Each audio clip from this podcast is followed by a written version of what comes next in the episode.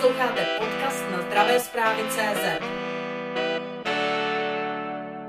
Než se dostaneme k novele o veřejném zdravotním pojištění, rád bych se vás zeptal trošku osobně, jestli je něco, co vám v posledních dnech udělalo radost. Udělalo. Je to vlastně dnešní čerstvá zpráva z Paralympiády 2020, kdy držel zlatou medaili pán s Dyšenovou svalovou dystrofií, který ji vyhrál v disciplíně boča. Doufám, že to říkám dobře. A já si myslím, že tohle je opravdu ohromná zpráva celému světu, že i s takhle vážnou zácnou diagnózu se děla, dají dělat takové nádherné věci a že to je především o té kvalitě života. Byť máme nějakou zácnou diagnózu, tak vlastně snažíme se snížit, tak je to je nejlépe možné. A poukazuji na to proto, protože valná většina vzácných onemocnění nemá žádný efektivní lék přímo na danou diagnózu a všechno léčíme prakticky symptomaticky a v mnoha případech ta progrese toho diagnostikovaného onemocnění pokračuje tak rychle, že není možné ani člověku pomoci. Neexistuje žádný lék, který by tu nemoc zastavil. A proto mluvíme tak často o té kvalitě života, byť ten život není tak dlouhý, jak bychom si představovali, ale ten jeden velký cíl taky nás v Asociaci pro vzácná onemocnění je, abychom mysleli také na tohle, že bychom měli zlepšovat péči o tyto lidi se vzácnými onemocněními, aby ta kvalita života byla co nejlepší, protože valná většina z nich, jak už jsem řekla, ten lék nemá na tu svoji nemoc. Sama se to zmínila, že mnohá vzácná onemocnění teprve svůj lék hledají, ale na stole je novela zákona o veřejném zdravotním pojištění, která by měla pacientům se vzácnými pomoci v přístupu k moderní léčbě. Jak velké skupiny pacientů se to zhruba týká a kolik pacientů má v tuto chvíli stále jaksi tu smůlu? To nelze takhle úplně přesně stanovit a já vám řeknu proč protože my nemáme dostupné informace a databáze a registry o lidech se vzácnými nemocemi a už vůbec ne o tom, s jakými nemocemi. Eh, to je taky jeden z velkých úkolů Národní strategie pro vzácná onemocnění, která právě teďka vzniká a měla by ještě do konce roku být schválena vládou. Zhruba říkáme, že v Evropě existuje asi tak 30 milionů lidí s nějakou vzácnou diagnózou, z toho u nás tak přibližně půl milionu mají nějakou vzácnou chorobu, ať už jsou diagnostikovaní nebo ne. Vycházíme tak ze statistického průměru, který byl stanoven na těch 5% z populace. To znamená u nás toho půl milionu. Samozřejmě nejde u vzácných onemocnění pouze o léky, ale o celý zdravotnický systém, o přístup lékařů a zejména jejich znalosti, poučenost o těchto vzácných chorobách. Jak hodnotíte tu současnou úroveň z hlediska přístupu lékařů? Víte, ono je to stejně tak jako s těmi vzácnými nemocemi. Vzácných eh, odborníků je opravdu také hrstka, ale jsou špičkoví špičková péče. My máme u nás špičkovou péči o pacienty se vzácnými onemocněními, ale těch odborníků je opravdu málo. A my zde cítíme velkou potřebu vzdělávat a přidávat do, do koše těch odborníků více a více mladých specialistů na různé vzácné choroby. Tady cítím skutečně velmi velký deficit a obavu, že při výměně generační těchto odborníků nebude vlastně kdo by se těmto lidem na této vysoce specializované péči věnoval. Takový ten velký cíl směřuje k mezinárodní spolupráci a cílené přeshraniční péči. Je to logické, protože takhle malá země, jako je Česká republika, dost dobře nemůže mít odborníka nebo specialistu na každé 6 tisíců zácných vzácných onemocnění. Takže tím pádem ten cíl my vidíme v tom, že, že lidé, pak když budou diagnostikováni nějakou ultravzácnou nebo mé, opravdu velmi vzácnou chorobou, vyhledají pracoviště v rámci Evropy, a budou se moci vlastně léčit tam. To je vlastně už i realita, do určité míry se to eh, sice velmi omezeně, ale už se to i, i vlastně stává, ale bohužel ta administrativa a vůbec všechny ty kroky, které se musí učinit k tomu, aby ten člověk za tou péčí vycestoval, eh, jsou velmi náročné a mnohdy pacienti musí zvládat několik světových jazyků, musí být velmi zdatní ve vyjednávání, ve vypisování formulářů a zajišťování celé té administrativy, aby vůbec tu péči, ať již chcete operaci nebo vůbec jako navštívit nějakého specialistu, tak aby vůbec se za ním mohli vycestovat a ještě ke všemu, aby pojišťovna jim tuto službu nebo tuto péči proplatila. Jakým způsobem vlastně dochází úhradě této péče? No, ona už tady nějaká, nějaký systém nastaven je a musím připomenout, že byla schválená směrnice pro přeshraniční péči, kterou my jsme eh, za vlastně začlenili do naší legislativy, nicméně není dokonalá a současná evropská legislativa na tuto problematiku musí být upravená. Proběhla už veřejná konzultace na toto téma, kdy my jako pacienti jsme vlastně připomínkovali ty nedostatky té přeshraniční směrnice nebo chcete směrnice o přeshraniční péči a vlastně jakým způsobem funguje nebo spíše nefunguje. Takže tam máme ještě mnohé co dohánět, nicméně to je ta budoucnost. Vrátil bych se ještě předchozí otázce. Vy jste zmiňovala specialisty na vzácná onemocnění, ale mnozí pacienti se vzácným onemocněním narážejí na eh, často nepochopení na té základní úrovni, ať už jsou to praktičtí lékaři nebo mm, jaksi zdravotníci existují otřesné případy, kdy jsou tito pacienti léčeni na něco úplně jiného, než jim je. Jak tady vidíte vlastně tu současnost? Já zde vidím velkou naději v tom, že e, právě díky tomu velmi úzkému týmu odborníků, se kterými my pacienti pracujeme, je veliká snaha e, to povědomí o tom, že by se mohlo jednat o vzácnou diagnózu při stanovování nějaké diagnózy, o tom, že by se mohlo něco vzácného jednat jednat, tam, tam opravdu roste. My si děláme pravidelně průzkumy, jak u lajků, tak i odborníků, takže vlastně každým rokem se to jakoby trošku zlepší. Takže oni eh, v prvé řadě je důležité na to, aby ti odborníci nebo už praktičtí lékaři nebo nějaký specialisté ambulantní pomysleli na to, že by se mohlo jednat o nějaké vzácné onemocnění a to by je mělo ideálně navést na již existující evropskou referenční síť pro vzácná onemocnění, ke které se Česká republika velmi hojně připojila. Je to vlastně 25 sítí v rámci oboru, to znamená, když to plně vysvětlím laicky, tak se jedná o ERN, Evropskou referenční síť pro třeba plicní onemocnění vzácný, nebo oční onemocnění RNI, nebo kostní onemocnění. A do těchto sítí je Česká republika zapojena svými specializovanými pracovišti.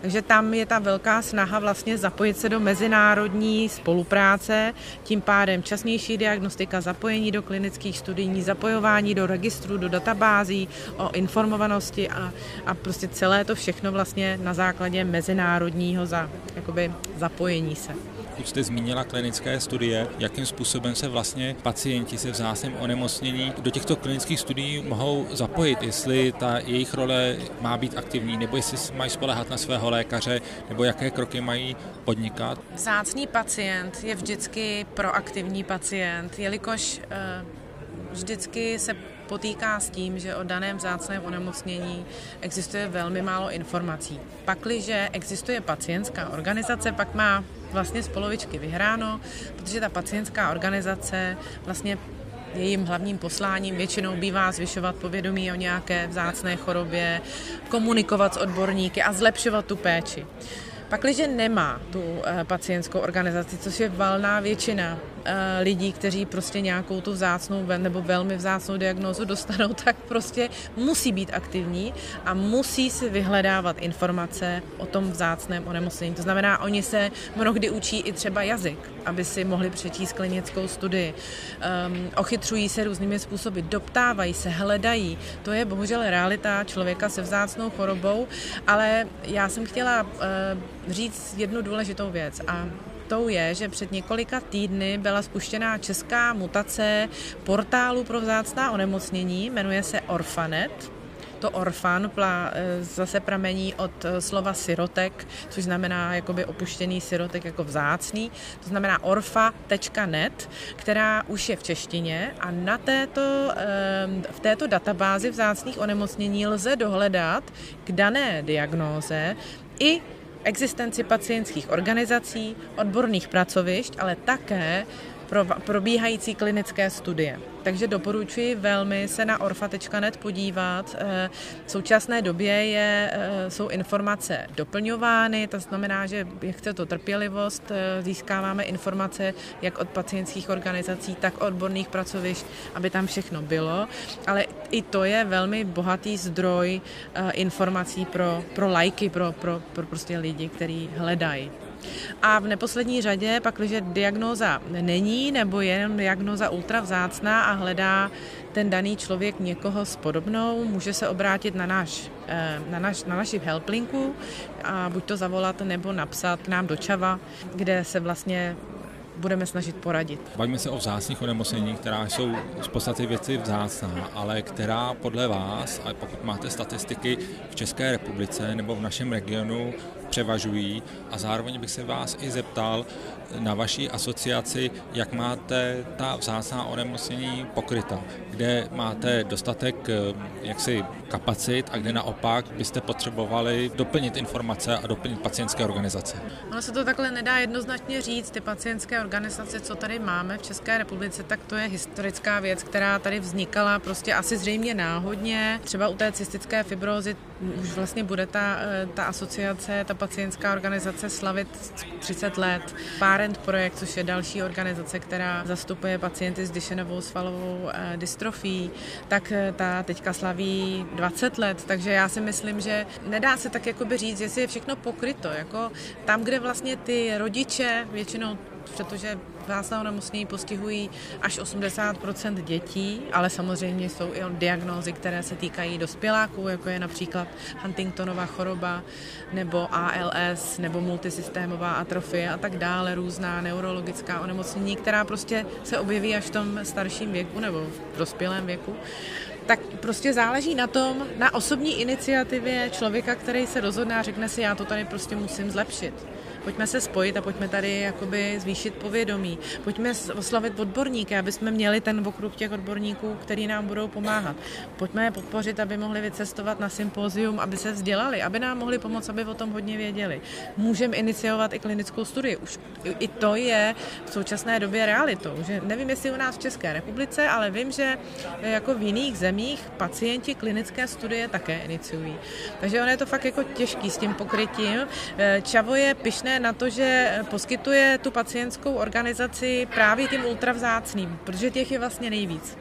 Tyhle ty jakoby běžnější vzácný onemocnění, o kterých já jsem mluvila, tak ty mají ty pacientské organizace a to je fakt skvělý, to je báječný. Strašně moc ty organizace těm, těm lidem pomáhají a komunikují s těmi odborníky a to je prostě strašně skvělý. Takže když někomu diagnostikuje eh, lékař eh, vzácné onemocnění, které má zastřešující nějakou organizaci, tak už je vlastně z polovičky vyhráno v tom, že on může zajít za, za, za těmi lidmi a laicky si s nima popovídat, stát se jejich členem a společně třeba taky posouvat tu problematiku dál. Já si myslím, že v tom, eh, v tom se pacientské organizace v České republice strašně zlepšují a stají, stávají se profesionály v té své oblasti a právě partnery pro ty pojišťovny, protože jako Oni jsou většinou ti, kteří přijdou a řeknou, hele, my tady máme tohle, my potřebujeme, aby se hradilo tohle, ne tohle, protože kolikrát si ty pojišťovny to nemusí ani dozvědět, ale ty pacienti si to najdou. Jak byste charakterizovala současný e, přístup e, pacientů se vzácnými onemocnění k moderní léčbě, k moderním lékům? Víte, když máte nemocný dítě, vidíte jeho progresy, jak chřadne, jak je, mu není dobře, tak aspoň kdybych mluvila za sebe, tak se chytáte každého stébla tak prostě jdete do všeho, protože nechcete, aby to dítě odešlo, nechcete, aby odešlo dřív než vy. A děláte všechno, co můžete pro to, aby tu léčbu dostalo. To znamená, tak jak to vidím u ostatních rodin i u nás v klubu nemocných cystickou fibrozu, my jsme opravdu bojovali strašně moc, aby jsme, aby jsme mohli tu léčbu mít a teď ji máme a vidíme teďka, sklízíme to ovoce, ti lidé opravdu se jim daří mnohem lépe a, a jako je to neskutečné pozorovat to štěstí, který vidíte, když těm lidem se udělá dobře. To znamená, že za mě, já nemůžu mluvit za někoho jiného, ale za mě já prostě bych se chytala každýho z té kdyby byla možnost, tak jako prostě bych ji využila i za cenu toho rizika, že jo, samozřejmě každá klinická studie sebou přináší nějaký rizika. Mluví, mluvil jste o té genové terapii, samozřejmě taky, je to ještě pole neorané, je tam spousta rizik, ale my jsme měli možnost vidět genová terapie v rámci vzácného onemocnění SMA, zatím, zatím že jo, funguje zatím ti, kteří dostali tu léčbu, se jim docela daří a dělají pokroky. Takže, ale jenom čas ukáže, to, jaké to bude mít vlastně vedlejší účinky třeba později. To nemůžeme nikdo říct, ale já za mě, já bych prostě si chytala všeho, protože když máte možnost a šanci prodloužit tomu člověku život, zlepšit jeho kvalitu, tak každopádně. Zmínila jste léky na cystickou fibrozu, jak dlouho trvalo, než se vlastně dostali do úhra? No, no těch léků je víc, co my máme, eh, ale tenhle ten nejefektivnější, eh, ten vlastně dostal eh, před dvěma lety, myslím, registraci a právě díky té intenzivní spolupráci s odborníky a s pojišťovnami jsme velmi, velmi záhy tedy mohli, mohli tu péči zpřístupnit valné většině vlastně pacientů s cystickou fibrózou. A abych tady nepovídala, myslím si, že celkem to byly nějaké tři roky od registrace toho léku, ale my jsme v podstatě Eh, advokaci v, této, v té léčbě dělali, už je to asi 10 let, kdy jsme začali prvním lékem na cystickou fibrózu, který vlastně už je přístupný, ale to bylo jenom pro nějakých 25 pacientů, eh, protože eh, většinou ty, tyto léky jsou cílené na určitou genetickou variantu a těch, těch lidí je fakt málo, proto je i ta léčba tak nákladná, že jo je skutečně obrovský posun nebo obrovská změna ve chvíli, kdy ten pacient dostane ten lék, který potřebuje a který mu jaksi v minulosti nebyl dostupný. To skutečně uvozovka zázračná terapie u těch moderních inovativních léků? Tak jestli mám mluvit o tom léku eh, na cystickou fibrózu, tak tam skutečně se jedná o velmi revoluční lék a my pozorujeme u, u, u pacientů velmi rychlý nástup. Eh, ten efekt je velmi, velmi eh, jako rychle viditelný a je to opravdu úžasné. Teď jsem se na Facebooku setkala s krásným komentářem jedné, jedné pacientky, která řekla, že má pocit, že snad přes nocí někdo vyměnil plíce. A to asi myslím je, co se týče inovativní léčby, to je právě to, že ta, inova, ta léčba je tak inovativní a tak radikálně e, jakoby mění život, kvalitu života, že proto ji říkáme inovativní.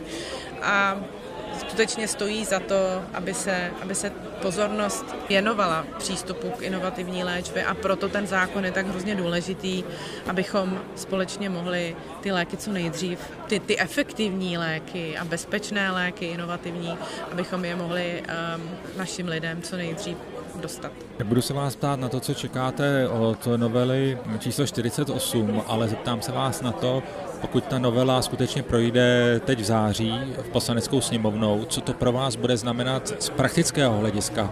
Hovoří se o nových komisích, už se ví, jak budou ustanoveny, jak budou fungovat, jak se v nich bude rozhodovat, kolik budou mít členů a co vy vlastně konkrétně prakticky musíte nyní řešit v této věci. Ano, jakmile eh, se ta novela schválí, tak my budeme mít necelý půl rok na to, abychom se dostatečně připravili, abychom se vzdělali. Ne, že bychom to už nedělali, my už vlastně se na to připravujeme a vzděláváme se.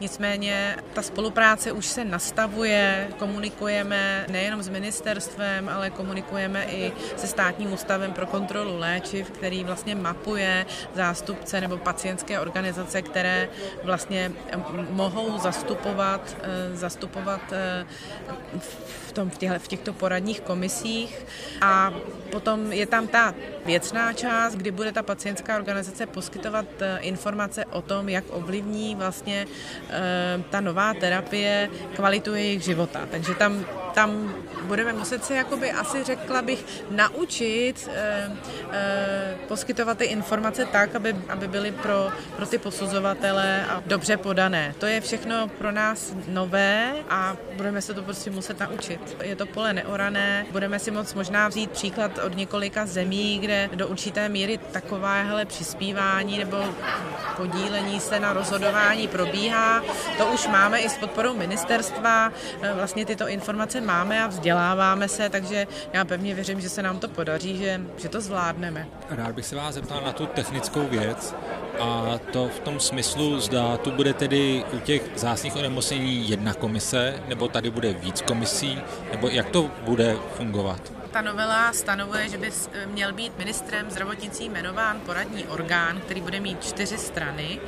Eh, a ty strany jsou zástupci ministerstva, zástupci pláců, to znamená pojišťoven, zástupci odborníků, to je ta nová věc, a zástupci pacientů. A tyto strany a jakou budou mít paritu a jak budou rozhodovat, to je právě otázkou, na kterou musí odpovědět ministerstvo zdravotnictví, to znamená vypracovat jakýsi, jakousi metodiku, v rámci které tento poradní orgán bude fungovat fungovat a to je, myslím, zatím ještě jejich úkol, který musí splnit a my, my se těšíme na to, abychom se dozvěděli, jak to opravdu bude vypadat. Sledujte zdravé zprávy CZ.